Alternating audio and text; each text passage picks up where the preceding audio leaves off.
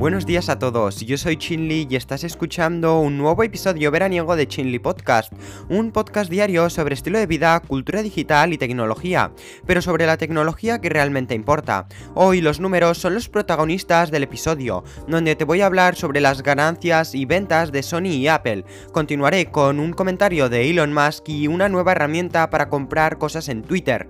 Así que empezamos un nuevo episodio veraniego de Chinli Podcast. Allí vamos. Empezamos con una noticia bastante sorprendente, en este caso de parte de Sony, donde nos ha compartido las ventas de PlayStation 5 después de 249 días, ha vendido un total de 10 millones de unidades por todo el mundo, algo que se convierte en un récord. Podemos decir que la PlayStation 5 es la consola que se ha vendido más rápido desde que salió, superando em, a la PlayStation 4 que solo tardó unas semanas más a llegar a esta cifra de unidades vendidas. Un récord tanto para Sony como mundial y un gran aplauso para por lo que ha hecho Sony en menos de un año. Y esto es más de 4 billones de dólares que ha facturado Sony solo con la PlayStation 5. La PS5 puede estar vendiendo bien, pero la oferta está limitada y todavía es más difícil comprar una consola en este momento gracias a la escasez global de chips. Si bien la PlayStation 5 ha llegado a más hogares más rápido que cualquier de nuestras consolas anteriores, todavía tenemos mucho trabajo por delante ya que la demanda de la PlayStation 5 continúa em, superando la oferta, dice Jim Ryan, presidente y CEO de Sony Interactive Entertainment. Así que si quieres comprar una PlayStation 5, hoy en día es muy muy difícil conseguir una, para no decir imposible.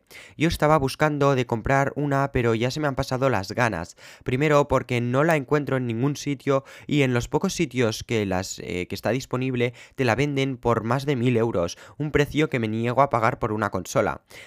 Que si hay alguien que me pueda, eh, que me está escuchando y sabe dónde comprar una en bien de precio, por favor decírmelo porque estoy desesperado y no paro de buscar como loco ofertas de la PlayStation, en PlayStation 5.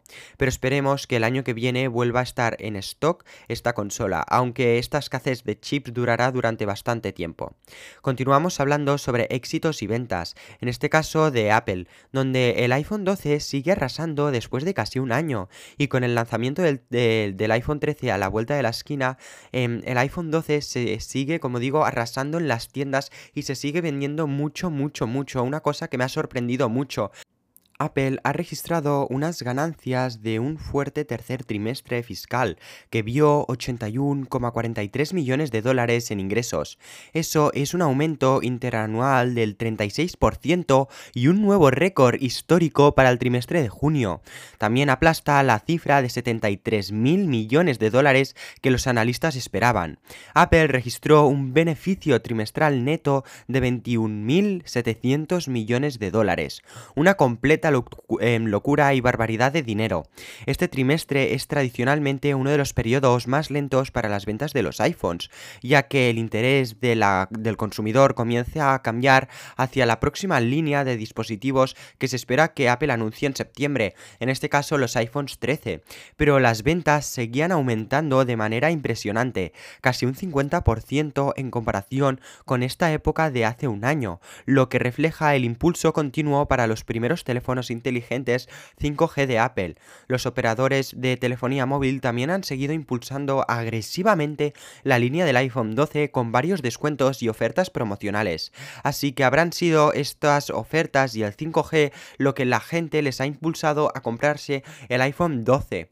Las ventas de Mac y iPad aumentaron también año tras año un 16,3% y un 11,9% respectivamente. El CEO Tim Cook dijo que el Mac tuvo su mejor trimestre de junio de la historia y el iPad fue el mejor en casi una década. En los últimos meses Apple ha lanzado un iMac rediseñado de 24 pulgadas y ha actualizado el iPad Pro. Además que también renovó este año y a finales de 2020 el iPad Air y el MacBook Air y Pro con los chips M1. Estos dispositivos son los últimos en usar el chip M1 menos el iPad Air y em, el chip M1 interno de Apple y se encuentran encuentran entre algunos de los hardwares más potentes que la compañía ha lanzado hasta la fecha. Así que después del lanzamiento del chip M1, parece que las ventas de Apple se han disparado. Por otra parte, también hemos estado mucho en casa por el confinamiento y esto ha hecho crecer las ventas por toda la gente eh, teletrabajando o niños haciendo la escuela virtual. Apple sigue centrándose en gran medida en sus servicios, que alcanzaron un máximo de ingresos históricos en el trimestre de junio, en un esfuerzo para continuar impulsando el crecimiento de Apple Music. Apple lanzó un nuevo nivel eh, de transmisión sin pérdida de, eh, de sonido y audio espacial Dolby Atmos para su servicio de música premium en junio, y además lo hizo sin ningún coste extra, cosa que me ha gustado mucho de parte de Apple. Ted Lasso, una de las eh, series originales de Apple TV Plus, acaba de regresar con su segunda temporada y también esto ha hecho que más gente se suscriba a Apple TV Plus. Y es una serie, Ted Lasso, es una comedia en inglés que habéis de mirar al 100% porque a mí la primera temporada me fascinó, me encantó y me reí mucho. Y ahora estoy esperando para ver esta segunda. Y Apple también lanzó suscripciones y canales de podcast el mes pasado. Así que Apple esta es otra empresa que está em, vendiendo más que nunca en esta época del año, cosa que me sorprende. Continuamos con una noticia que está relacionada con la anterior, donde en este caso el CEO de Tesla, Elon Musk, aprovechó la oportunidad para criticar a Apple por su jardín amurallado durante la llamada trimestral de ganancias de su empresa el lunes. Creo que queremos enfatizar que nuestro objetivo es apoyar el adventimiento de la energía sostenible, dijo. No es crear un jardín amurallado y usarlo para golpear a nuestros competidores, que es, utilizado para algunas empresas. Musk luego fingió una tos y dijo Apple. Se cree que Apple todavía está trabajando en sus propios vehículos eléctricos, entre otros proyectos como gafas de realidad aumentada que, se, que probablemente se lancen mucho antes que los coches eléctricos de Apple. Y Elon Musk no quiere tener una competencia en coches eléctricos como haría Apple, ¿no? Porque si Apple sacara sus coches eléctricos sería la mayor competencia contra Tesla. Pasamos ahora a otra noticia sobre Twitter, que aprovecho y os digo que también me podéis seguir allí, donde os aviso de nuevos episodios, hablo con todos vosotros y comento cosas, em, cosas sobre el mundo de la tecnología muy muy interesantes. Em, solo escribe Chinley Podcast en el buscador y ya te saldrá mi cuenta. Aprovecha para seguirme y charlar conmigo un rato, porque ahí me lo paso muy bien con todos vosotros. Bueno, después de esta spam, seguimos con la noticia. Twitter está probando una nueva función que permite a las empresas agregar una sección de compras a la parte superior de sus perfiles, ha anunciado la compañía. Twitter ha decidido seguir los mismos pasos que otras redes como Instagram, Facebook, Pinterest, TikTok o YouTube y agregar su propia tienda en, en la plataforma. El Shop Module es como se llama esta nueva herramienta y se lanzó ayer en los Estados Unidos y ofrece un carrusel de productos para que los eh, visitantes los exploren. Al tocar un producto se enlazará un listado con la opción de hacer una compra sin salir de Twitter. Igual que Amazon, podremos añadir productos a un carrito y comprar todos los productos de ese carrito. El, piloto se limita actualmente a dispositivos iOS para personas que usan el servicio en inglés, dice Twitter. Yo uso Twitter en inglés y en un dispositivo con iOS y de momento no he visto nada. Todo será em, de esperar y que pase un tiempo algunos días o em, de aquí, perdona, unos días o semanas, eh, seguramente ya tengamos esta función en otros países. La gente habla de productos de en Twitter todos los días por lo que estamos entusiasmados con cómo esta exploración temprana del módulo de tienda puede construir un puente entre las personas que hablan y descubren productos en Twitter y realmente comprarlos, dice Twitter. El piloto solo estará disponible con un pequeño número de marcas por ahora, incluyendo GameStop, Arden Cope y alrededor de otras 10 tiendas, eh, bueno, cuentas más.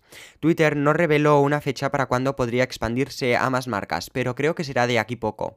El piloto de módulo de tienda llega cuando Twitter está explorando formas de ganar dinero más allá de mostrar anuncios. Solo en este año Twitter ha anunciado un servicio de suscripción de pago con acceso a funciones premium, así como planes para permitir a los usuarios em, cobrar por el acceso a contenido exclusivo y una nueva función tip jar para pagar a los creadores tipo em, una bueno pues el tip jar me refiero que tú le puedes pagar a un creador porque te gusta su contenido y para que mejore. Y si Twitter sacara una suscripción para editar tweets, yo la pagaría porque para la gente que no lo sepa, tú cuando escribes un tweet después solamente lo puedes borrar, no lo puedes editar. Una cosa que a veces me, eh, frustra mucho ya que ah, más de una vez he hecho una falta o no quería decir algo y he tenido que borrar el tweet entero. Pero bueno, ya veremos cómo em, Twitter va evolucionando y si sacara esta función sería un puntazo para Twitter.